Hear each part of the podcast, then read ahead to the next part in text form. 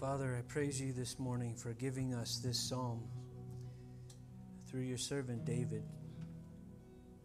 For when the trials of life begin to weigh on us, and I pray specifically for anyone in this room who came in feeling the burden of a heavy trial, that your word would give them hope, would encourage them, and lead them to find the strength that you can provide in a relationship with you through Jesus Christ. Please work. In Jesus' name, amen.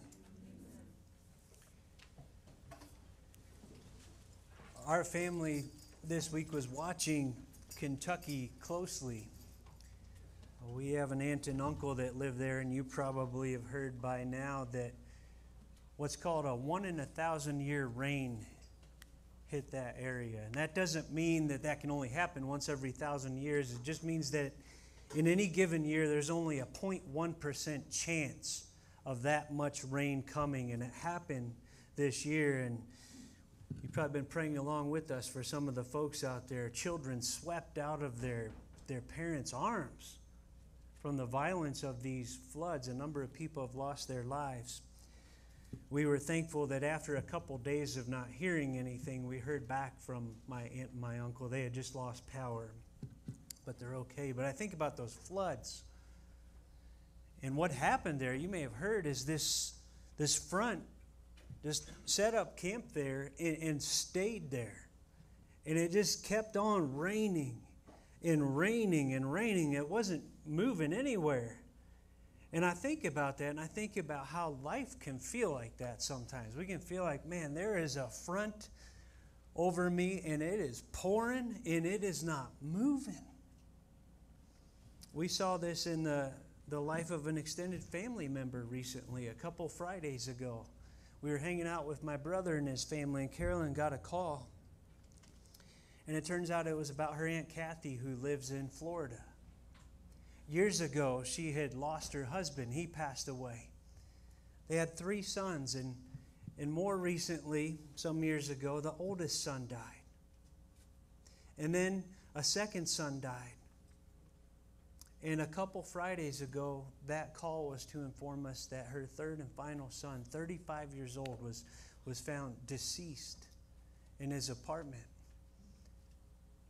That night, we, we talked with her on the phone, and I remember distinctly one of the things she said was, I don't know how I'm going to go on.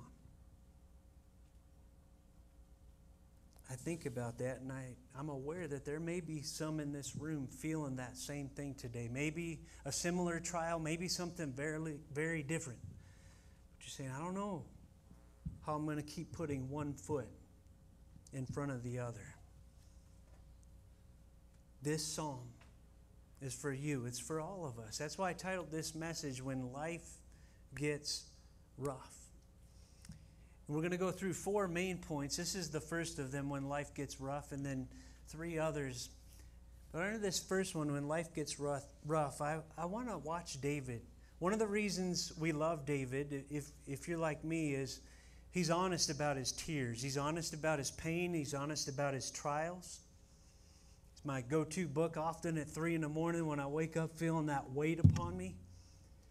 But I also appreciate what God spoke through him because often we see how to do just what we talked about. How do I keep putting one foot in front of the other as I walk through this? So, this first section, verses 1 through 6, I'm going to talk about five things to do when life gets rough.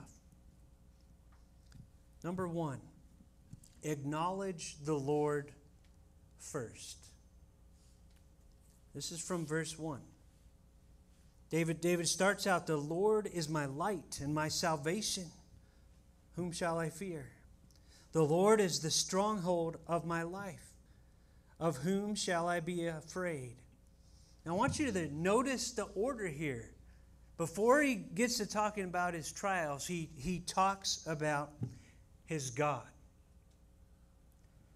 I like what A.W. Tozer said along the way. He said, The most important thing about a man or a woman is what he or she thinks about God. What do you think about God this morning, no matter what you're walking through. You think about that question, you say, How in the world could David say, Whom shall I fear? Of whom shall I be afraid? When you, if you know your scriptures at all, you know time after time after time, David was going through it. Sometimes from people he loved, sometimes from strong enemies. How could he say, Of whom shall I be afraid? It's because he knew who God was. What does he say? He says, The Lord is my light, the Lord is my salvation. He is the stronghold of my life. But what I love about David is these are not just theological facts that he wrote down on a Sunday morning and then chucked away somewhere. This was very personal to him. That's why he says, The Lord is my light. The Lord is my salvation. The Lord is my stronghold. But I want to ask a couple questions. If David needed God to be his light, what does that tell us about David's life? Sometimes his life was dark. Sometimes his life was confusing. If David needed God to be his salvation, what's that tell us about his life? That tells us he needed delivered. Spiritually, yes, often physically as well. If he needed God to be his stronghold, what does that tell us? That there were moments where he felt his own weakness and his need for the strength of God. A stronghold is what? Where you hide out from the enemy. That tells us he needed protection from very real enemies in his life. So that all leads to our second point. Truly acknowledging the Lord in faith will put our fears to rest, but it does not guarantee that trials will not come. We need to understand that. That leads to our second point. Acknowledge the trial. God wants us to bring our trials and our burdens to Him. Many of you have lived long enough to know it's not if, but when. Right? Jesus himself said this in John 16 33. In the world you will have tribulation. And that's where David hits in verses 2 and 3. He says, When evildoers assail me, though an army encamp against me, though war rise against me. These are very real things going on in his life, and they're weighing on him. But still, even as he acknowledges the trials, there's good news. Listen to him. Verse 2 When evildoers assail me to eat up my flesh, my adversaries and foes, it is they who stumble and fall. Why? Because of the Lord's intervention. Though an army encamp against me, my heart shall not fear. Though war arise against me, Yet I will be confident. Why? Because, like Caleb and Joshua, he saw the giants in his life, but he also looked beyond them with the eyes of faith to see his God who was bigger. And what I want to say here is we do not have an accurate view of our trials until we see who God is, until we see his faithfulness his power, his sovereignty, his love. Because what did Jesus go on to say? You will have tribulation in this world, but take heart. I have overcome the world. We need to know the God who works all things according to the counsel of his will. That's what Paul says in Ephesians 1:11. Even this dark thing I'm walking through right now? Yes. Yes, He's still in control. He's still faithful. He still loves me. I like what C.S. Lewis wrote. He said, I believe in Christianity as I believe that the sun has risen. Not only because I see the sun, but because by the sun I see everything else. That's true of our trials as well. When we understand who God is, it helps us see our trials in a more accurate light. But I want to warn you about something. When trials do come in your life, don't try to coast on a past experience that you had with God. That leads to our third point. I want to encourage you, even in the trial, aim to continually seek God. What does the enemy do when you hit that trial sometimes? He doesn't love you, he gave up on you. Otherwise, you wouldn't be going through this. Faith and the truth tells us just the opposite. Don't, don't give up on God. Continue to seek Him.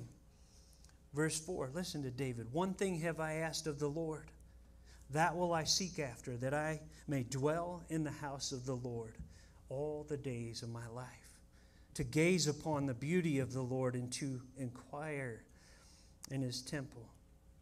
I want to break this down phrase by phrase because there's a lot here. This is meaty. He says, One thing I have asked of the Lord. I love where he starts. Maybe you're here today and you're thinking, I, I want to grow in my relationship with God. I want to become closer in my day to day fellowship with Him. Start where He did. Ask Him. Ask Him to help you with that. You know, some prayers you have to wonder is this God's will or not? This is one you don't have to wonder.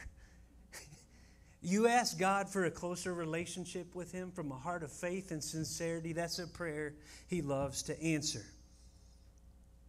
That will I seek after. I think about that and I think about the fact that a healthy relationship with God cannot be passive. It, he is pursuing God. You understand that? What does Jeremiah 29 13 say? God says, You will seek me and find me when you seek me with all your heart. That's active pursuit with all that we are. He says, That I may dwell in the house of the Lord. I think about that word dwell. I think about living, or the New Testament word abiding. House of the Lord in Israel at this time was what? The tabernacle, the tent. That's where the Ark of the Covenant was, where God's presence centered in Israel. And as he says, his desire to dwell in the house of the Lord, some think maybe he was out running from Saul or Absalom and he desired to be back there at the tabernacle. But Many think it means more than that as well. See, that earthly tabernacle was just a shadow of the real tabernacle of God in heaven. And David, throughout his life, learned that he could fellowship with God no matter where he was. And, he longed for that. But I think about the tabernacle today, I think about John 1:14. The word became flesh and dwelt among us. Who's that? Jesus. And when you look at the Greek word for dwelt there, it can literally mean tabernacle. Jesus tabernacled among us. He, he told us in John 2, He is the temple. In that tabernacle and temple of old, it was the Holy of Holies, and there was a veil there. But that veil tore at the cross. And what does Jesus tell us in John 10? 9. He says, I am the door. If anyone enters by me, he will be saved and will go in and out and find pasture. So we dwell in the house of the Lord today through Jesus. Do you understand that? That's the invitation. He says, All the days of my life. This is more than just some fleeting passion. I went to summer camp and I was, I'm excited about Jesus for a week, and then I forget about him again. He wants it all the days of his life. And he says to gaze upon the beauty of the Lord. What does that mean? To focus on the splendor of who God is, His goodness, His holiness. And that word gaze is important. You know what I think about when I think about gazing? You remember, you're married now, when you, when you were dating, you remember sometimes you'd be in a room and you'd be, your eyes would be just locked on each other so long that sometimes other people are like, hey, there's other people in the room. That's what it means to gaze. It's not just a fleeting glance. He wants to lock his eyes of faith on who God is. Okay? And to inquire in his temple. What's it mean to inquire of God? To say, what would you say in this situation? What, how would you lead me in what I'm facing? You know, when you stand at that fork in the road, it's to do what his son Solomon would later write in Proverbs 3 5 and 6, right? Trust in the Lord with all your heart and don't lean on your own understanding. In all your ways, acknowledge Him, and He will make straight your paths. So, what now? What now? What's step four? Well, the Lord always keeps His word, right? So, ponder His promises. And then, number four, anticipate His answer. Anticipate His answer. One of my favorite Old Testament examples of this is from Second Chronicles 20. I'd encourage you to read that whole chapter this afternoon. I'm just going to summarize it. One of my favorite kings of Judah was a king named Jehoshaphat. There were enemy armies coming and surrounding him, and I love his prayer as he sought the Lord. This is a prayer maybe you could use today. I use it in my life. Jehoshaphat, as part of his prayer, says, Oh Lord, we do not know what to do. Anybody there today? We do not know what to do, but our eyes are upon you. What a great prayer. How many of us could use that today?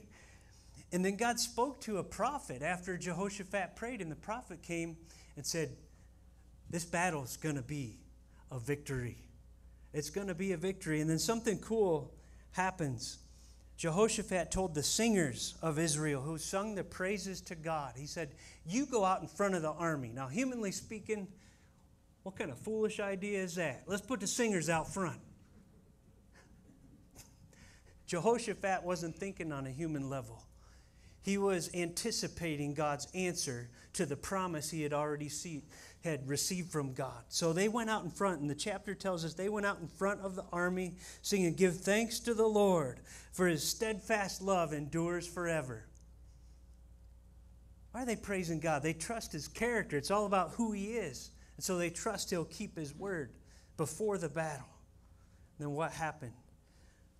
When they began to sing and praise, the Lord set an ambush against the men of Ammon, Moab, and Mount Seir who had come against Judah.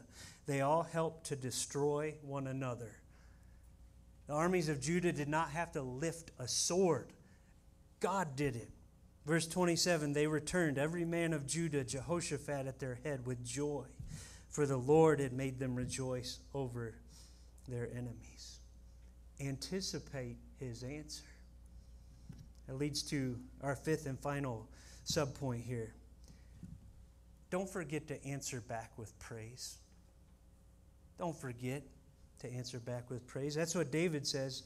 Verse 6 Now my head shall be lifted up above my enemies all around me. And I will, notice the future tense, I, I will offer in his tent sacrifices with shouts of joy. I will sing and make melody to the Lord. We have a melody here this morning. He said some family members used to love that old, old song to her. In my heart there rings a melody, right? Okay. My dad still sings. I will sing and make melody to the Lord. Think about that. You know that a thankful heart is pleasing to God. Think about Luke 17. Ten, ten men came to Jesus all healed of leprosy, and only one Samaritan came back to thank him. You remember what Jesus said in Luke 17 17? He says, We're not 10 cleansed? Where are the other nine? Was no one found to return and give praise to God except this foreigner? This is important because if you're like me, sometimes we ask God and ask God, and then He answers. And before we even thank Him, what do we do? We just move on to the next thing on our list, right? God loves a thankful heart. In the discipleship part, the part that's not easy, is it's not just when life is going well. 1 Thessalonians 5:18 says, "Give thanks in all circumstances, for this is the will of God in Christ Jesus for you." Another question, did you know that God loves when thankful hearts burst into song? Do you know that? That's what David said. I will sing and make melody to the Lord. You say, yeah, that's Old Testament. He's the psalmist, of course. What about Colossians 3? It's written to the New Testament church, singing psalms and hymns and spiritual songs with thankfulness in your hearts to God. Does that characterize my life? And not just on Sunday morning either. Do, do I sing to the Lord with thankfulness in my heart? I think about that and I go back to that Arizona Rattlers football game. I love football. First quarter, we're there and I'm yelling so loud. We get about halfway through, and because it's Saturday night, I look at my son Jaden and I say, I better be careful. I'm going to lose my voice because I got to preach tomorrow. and I thought to myself, it was a little bit convicting like, whoa, when's the last time I thought that when I was singing from a heart of passion for God on Sunday morning that I'm, I'm going to lose my voice here? Do we sing? with thankfulness to God with all we've got. Now, those are five very good things, five important, crucial, biblical things to do when life gets rough. But what lies at the core of all this? This is our second main point. What lies at the core of all this is that David has a reciprocal relationship going with the Lord. By reciprocal, I do not mean equal. David knew God was Lord and he was not. What do I mean by reciprocal? They had a back and forth going on in their relationship. It wasn't all God pursuing David, David was also pursuing God. Watch this in verse 7. First, you hear David crying out to God, Hear, O Lord, when I cry aloud, be gracious to me and answer me. That, that's David talking to the Lord, right? And what's he saying? Don't let this prayer bounce off the ceiling. Uh, be gracious to me, even though I know I don't deserve your answer. Please, please answer me. And then verse 8 is God. David says, You, God, have said, Seek my face. That's something God told Israel over and over and over again Seek me. Seek me. That's God to, to David and all of Israel. And then David responds back, My heart says to you, your face, Lord, do I seek? I want to ask us all this morning do we have that kind of back and forth relationship going with God? Because that's what we're invited to through Jesus Christ. Now, notice what I'm not asking. I'm not asking if 30 years ago you prayed a prayer or walked an aisle. As important as that is, that moment we came to faith in Christ, I'm not asking if you believe that you're going to have eternity in heaven someday because of Jesus, which is also true in our hope.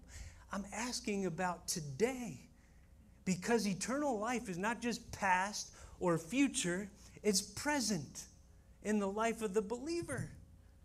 Listen to how Jesus defined eternal life in John 17, 3. He's praying to his Father, and he says, This is eternal life, that they know you that they know you, the only true God, and Jesus Christ, whom you have sent. Say, how do I get this back and forth going with Him? If that's what's on the table and I can be a part of that, we could spend weeks on that. I'm going to throw out a couple things. If your Bible's on the shelf collecting dust, pull it off. That's His heart for you, believer. Pull it off the shelf. Listen to His heart. What does He have to say to me? Prayer. What does He invite us to do? To take our burdens, cast our burdens upon Him. He wants us to take our burdens to Him. We're not an annoyance. I, I talked to one guy one time. He said, I don't take my request to God. Jesus, Jesus died for me, so I figure I, I don't need to take any other request. But in that same chapter, Paul invites believers to, to take it all because he says, hey, if he took care of that, of course, he'll take care of the rest. Bible, prayer, but then don't miss this one. The Holy Spirit of God lives inside of us, and He is the one, as well as the risen Christ, who helps us take that prayer and Bible reading out of that time when we do it. God's will is to truly be without ceasing with the prayer, but sometimes we have a meaningful time in the morning, right? The Holy Spirit helps us take it out of that time and into our lives. He leads us how to pray, He leads us how to live out what God has said in our lives. I think about what Jesus said in John 10. He's the good shepherd, right? What does he say? He says, The good shepherd goes out in front of his sheep. His sheep know his voice and they follow him. Is that a daily reality for you? That's what's available. Now, I want to take a look at how David prayed when the rubber met the road, when he faced two very specific trials. And as you see these trials he was facing, you may say, I'm there. or I've been there. But much of what we see will apply to any trial in your life. Verse 9, he says, Hide not your face from me, turn not your servant away in anger. O you who have been my help, cast me not off, forsake me not, O God of my salvation.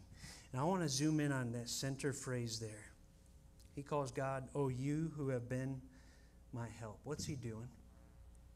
He's doing one of the best things we can do when we find ourselves in the middle of a trial is to remember the trials he's brought us through in the past.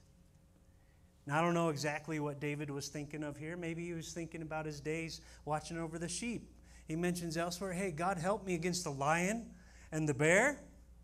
Maybe he's thinking about that battle with Goliath. God help me there. He's going to help me today. Do you have a, a, working memory of the trials God has already delivered you from? Go back to that. But I don't think it was just David's memories alone. David was part of a covenant community of faith called the Nation of Israel, to, right? They had many accounts in their history that they talked about over and over. Many of them memorized them. And I think about some of those that they all held on to. I can't help but think about Jacob the, the father of Israel, right? I love Jacob's story. I was reading it in my quiet time this, this weekend, and I think about Genesis 28 when he had left home because of the mess he had made, deceiving his brother, and Esau wanted to kill him. And out in the middle of the wilderness, God met him at a place called Bethel. Genesis 28 15. And God, among other things, said to him, Behold, Jacob, I am with you and will keep you wherever you go, and will bring you back to this land. For I will not leave you until I have done what I have promised you. That's Genesis 28. And you know, he goes on all those twists and turns and adventures with his uncle Laban. Meets his brother Esau in the wilderness. But what happens in Genesis 35? He, he comes back. Genesis 35 3, Jacob says, Let us arise and go up to Bethel so that I may make there an altar to the God who answers me in the day of my distress and has been with me wherever I have gone. You see it? God promised, God accomplished. That would encourage David. That would encourage all of God's people. But I think about Jacob and I think about a, a really weird verse when you look at it on the surface, where I find encouragement from. You remember, God had told Jacob's grandpa, Abraham, your descendants are going to go into slavery in Egypt, but I will deliver them, right? And God did that centuries later. They're, they're heading out into the wilderness in Exodus 15 27. You'll see why I said this is a weird verse. It says, They came to Elim, where there were 12 springs of water and 70 palm trees. And they encamped there by the water. Now I'm thinking, who counts. I understand counting the springs of water, but the trees, who's sitting there like one, two, three, four, 70 palm trees? And, and God led Moses to write it down. You know why I believe he did that? You think about those numbers 12 and 70. You think back to Genesis 46 27, when Jacob was just going into Egypt, and says, All the persons of the house of Jacob who came into Egypt were 70. And how many sons? 70 and 12. And I think it's one creative way of God saying, See, I told you I'd keep my word. I find so much comfort in Jacob's story because he was far from perfect, much like me, much like you. And I think sometimes, while on the one hand we underestimate God's holiness, on the other hand, sometimes we forget his faithfulness. And I don't mean I find encouragement in a way that says I'm going to go out and sin and do whatever I want because God is faithful. I mean the kind of appreciation that says, Thank you, Lord, for your faithfulness to me, though I don't deserve it. Help me walk with you all the days of my life. What does he promise the believer in Jesus Christ? Philippians 1 6, among other things, I am sure of this, that he who began a good work in you will bring it to completion at the day of Jesus Christ.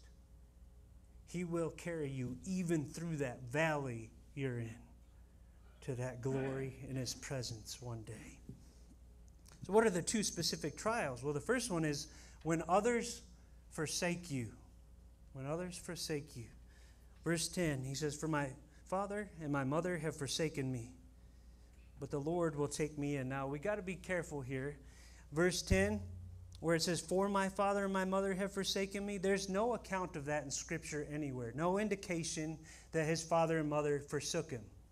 The original Hebrew language helps us here. It could be translated as, Even if my father and mother forsook me. Those people in my life that are closest to me, that I'm looking to for love and support, just they bailed on me. And you're, you're hearing that, now you're saying, hey, that's happened to me. Maybe it was family. Maybe it was a friend. Maybe someone you go to school with. Maybe someone you work with and you were close to. Maybe someone in church. You thought they were going to be there for you, and, and they, they bailed on you. And you're sitting there today like, how here in this relationship. Maybe it's a, a boyfriend or a girlfriend or a husband or a wife.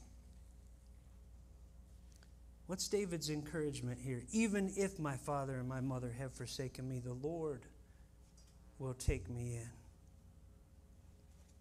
When all others forsake you, what does God say in Hebrews? I will never leave you. I will never forsake you. Does Proverbs say in 1824? A man of many companions may come to ruin, but there is a friend. There is a friend that sticks closer than a brother. Jesus is the ultimate fulfillment. That friend that sticks closer than a brother. He is that friend. Trial two when others slander you, maybe even people you thought you trusted. They're going out there saying false things about you, making false accusations with other people. Verse 11 Teach me your way, O Lord, David says. Lead me on a level path because of my enemies. Give me not up to the will of my adversaries. Here it comes for false witnesses have risen against me, and they breathe out violence. You ever been there? You catch word that somebody's saying this or that about you, and it wasn't true at all? What is David do here? Does he fly off the handle? Does he set off to fight fire with fire? No, and that's not because he's not human. We know of one story where that was his first impulse. A cruel man named Nabal wouldn't help him and his shepherds, and David set out to kill them all. But for God's grace, he, he sent a woman with a message saying, You don't want that on your conscience. And David backed off. Yeah, he felt that, like maybe you do, and I do sometimes. But what did he do here? I want you to imagine next time somebody's stirring the pot against you, lying about you, maybe even breathing out violence against you. What if we did what David did? We paused and prayed the prayer he did. He said, Teach me your way, O Lord. Lead me on a level path because of my enemies. And the believer today has to say, What is the Lord's way when people are reviling me? And we looked at Peter, who tells us the way of Christ. 1 Peter 2:23 When Christ was reviled, he did not revile in return. When he suffered, he did not threaten, but continued entrusting himself to him who judges justly if we walk in the path of our Savior, we, we trust ourselves to the Father. He's, he's got this. And I know that He will judge justly, which leads to the second part of it pass the vengeance baton to Him. The desire for revenge is a weight far too great for any mere human to carry. Romans 12 19, beloved, never avenge yourselves, but leave it to the wrath of God. For it is written, Vengeance is mine, I will repay, says the Lord. It's this attitude that says, Yeah, God, my enemies have a will, and it's against me right now, but their will is not sovereign. So I am trusting this to you. Charles Spurgeon had some very strong words as he commented on this verse in his Treasury of David. He said, They who breathe out cruelty may well expect to breathe their native air in hell. Let persecutors beware. Do we long for that as believers? No. Even God Himself said in Ezekiel, I take no pleasure in the death of the wicked, rather that they repent and live. But we do take solace in the fact that one day God will make all things right. So I can give this to Him. Listen, bottom line, whether someone you love is forsaking you, or someone you love is slandering you, or it's another trial that you're facing this morning, take it to the Lord. Take it to the Lord. He's there for you. But I want to close with a caution. And if you've lived any amount of time, you know this is true. God's answers are not always as immediate as we would like, and they are not always what we would expect or devise on our own. His ways are higher than ours. So as we close, we'll hit on something we need at some point in our lives. We all will. And I call this faith in the waiting room. Faith in the waiting room, the art of patient anticipation in the life of the believer. None of us like to wait. I left for the first service this morning, pulled in a gas station, and was ready to get back on the road, and there was a guy just sitting there. No traffic coming. And by God's grace, I didn't lay on the horn, but I'm looking at the clock like, I don't like to wait any more than you do. And, and that's one thing, something silly like that. But when it, you're going through a hard time, it's really uncomfortable to wait. But I want to close where David closes, talking about two things. First, faith and waiting. They're, they're related, okay? They're like two sides of the same coin. Let me talk about faith first. Verse 13, he says, I believe that I shall look upon the goodness of the Lord in the land of the living. What does that mean? I, to me, I read that and it's like David saying, Hey, even in the middle of this darkness I'm facing right now, I believe in faith that God is good and I will see his goodness.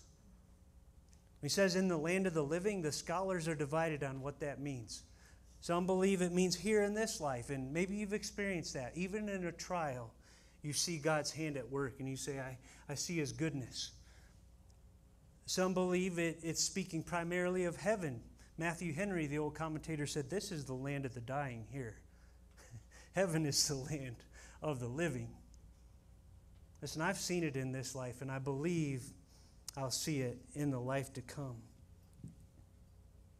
One day in eternity, all will be made right. We will gaze upon his goodness forever. But I think about this life. One of the, the ways his goodness is seen, and I think about a world that needs to see the goodness of God. I think about that's part of the reason you and I are still here. There's a world out there that many of them every day is bad news, bad news, bad news, trials, suffering. I think about Terry, the man that that 15 of you showed up Friday night to, to help weed. And I think about he and his wife moved here three or four years ago. Their health started to decline. She passed away in January. He's now in a wheelchair. Think about all the hurt he's gone through. And I saw that team show up, and some with chili and cookies, and a lot of weeds were taken care of in about an hour. And then his neighbors came over, and right before we were about to pray as a group, the wife in the neighbor family, she just started crying and she said, I can't even believe this. I can't believe this. And a couple times she choked up. And as I pondered that, I'm like, what happened there? What happened there is she saw the love of Jesus through his body. And she was reminded that, yeah, life is often very dark, but there is still goodness in the world. Perhaps even as far as God is still at work in this world. Hold on in the middle of your trial. You will see the goodness of God. What about the patient anticipation? Here's where the waiting comes in. Wait for the Lord. Be strong and let your heart take courage. Wait for the Lord. I got a question here. Who's David talking to? The scholars debate this, but it sounds to me like he's talking to himself. He's encouraging himself in the middle of his trial. As Carolyn and I talked about this, we were talking about hey, it's okay to talk to yourself. It's okay. As long as you tell yourself the truth, right? As long as you tell yourself the truth. That's what he's doing. Wait for the Lord. Be strong and let your heart take courage. Wait for the Lord. Waiting, that's the patience, right? For the Lord. That's the anticipation.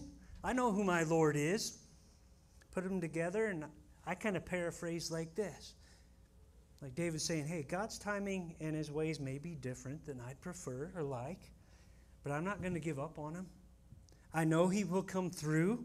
I know all things work together for good for those who are called according to his purpose. That's a New Testament truth, right? But in the middle of this talk about waiting, what does he say? He says, Let your heart take courage. Now, is this saying work up your own courage, like do some navel gazing and see what kind of courage you can work out of yourself, David? You think that's what it is? I don't think so. Not because of the way it's worded. It says, let your heart take courage.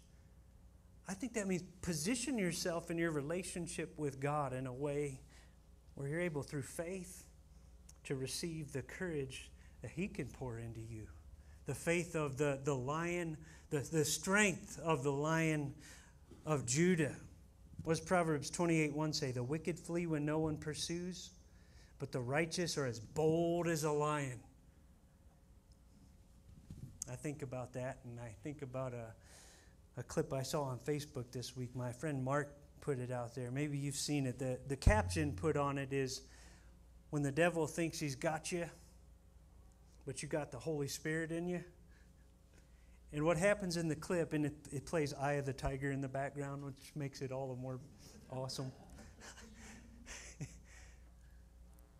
when Satan thinks he's got you, but the Holy Spirit lives in you, this jaguar comes to the edge of a river to get a drink, and almost instantly, this huge crocodile or alligator grabs onto him, pulls him out in the water, and he's rolling around doing that death roll, and you don't see the jaguar, and you're like, uh oh, it's all over for the jaguar. And then a couple seconds later, you see that jaguar bite down on that crocodile's neck and drag him up the dirt hill by the side of the river.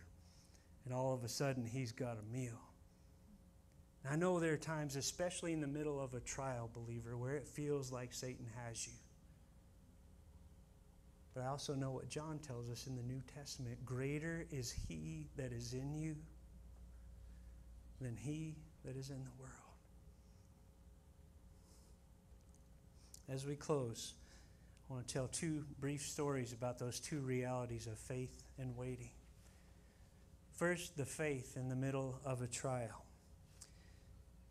A couple years ago or so, many of you know that Christian musician Toby Mac lost his son unexpectedly. If you're going through a trial like that or any other trial, I strongly recommend his new album that just came out on Spotify called All About You. It's his conversation with God, lamenting, and about his faith in the middle of it. It's about his son. Beautiful expression what it's like to walk through a trial, be real about the tears and the pain, but hold on to God. But around that same time, a lesser known man, an author named Tim Challies, Christian author, also lost their son. The way he told it, his son was 20 years old in 2020 at seminary, leading some fellow seminarians in a game, when all of a sudden his heart just stopped and he died. Having three boys, I thought a lot about that. Like, wow. I want to share with you something he wrote in a recent article looking back. He talk about faith. He says, We don't know all the reasons why God chose to take Nick to himself at such a young age.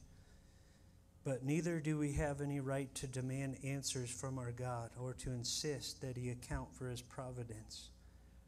Our confidence rests not in his explanation, but in his character, not in what he has done but in who He is.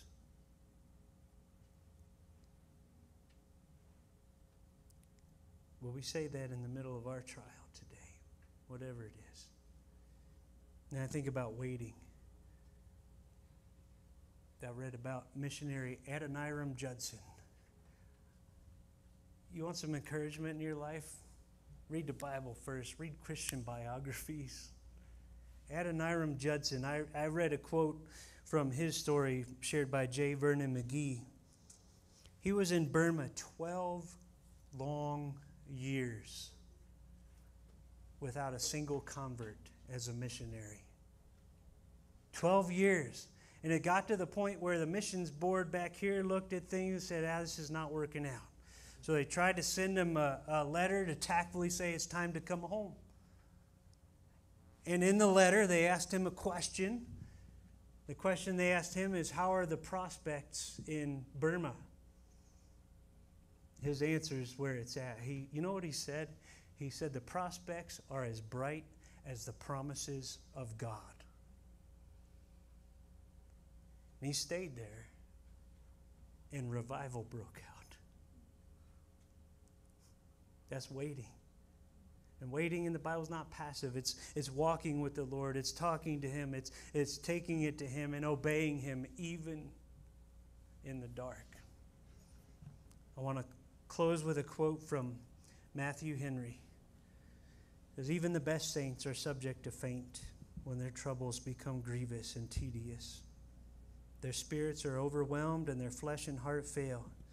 But faith is a sovereign cordial it keeps them from desponding under their burden and from despairing of relief. It keeps them hoping and praying and waiting and keeps up in them good thoughts of God. Lord, I thank you so much for the Psalms. Man, makes me thank you for Job and Ecclesiastes and Habakkuk and other places where you see people wrestling with trials and real hard questions for you.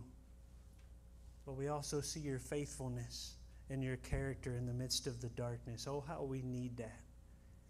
And I just lift up whoever here is in the middle of one of those moments today, saying, I don't know how I'm going to go on. Maybe they came in here feeling like that, looking to hear from you. May this be your message to them. You can go on with Jesus.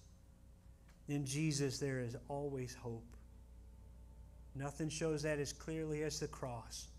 From one perspective, you could call that the darkest day in human history when man crucified God. But in God's sovereignty, you turned it around. He rose again, made the offer of salvation to all who will believe. He overcame book of Revelation repeatedly calls his children overcomers. Help us to hold on, to believe that we will see the goodness of the Lord and to persevere. Lord, I pray that as we take our offering this morning, you'd help us as a church to use it to preach the good news of Jesus Christ. It's only through him that we dwell in the tabernacle of the Lord and enjoy that eternal life today. In Jesus' name, amen.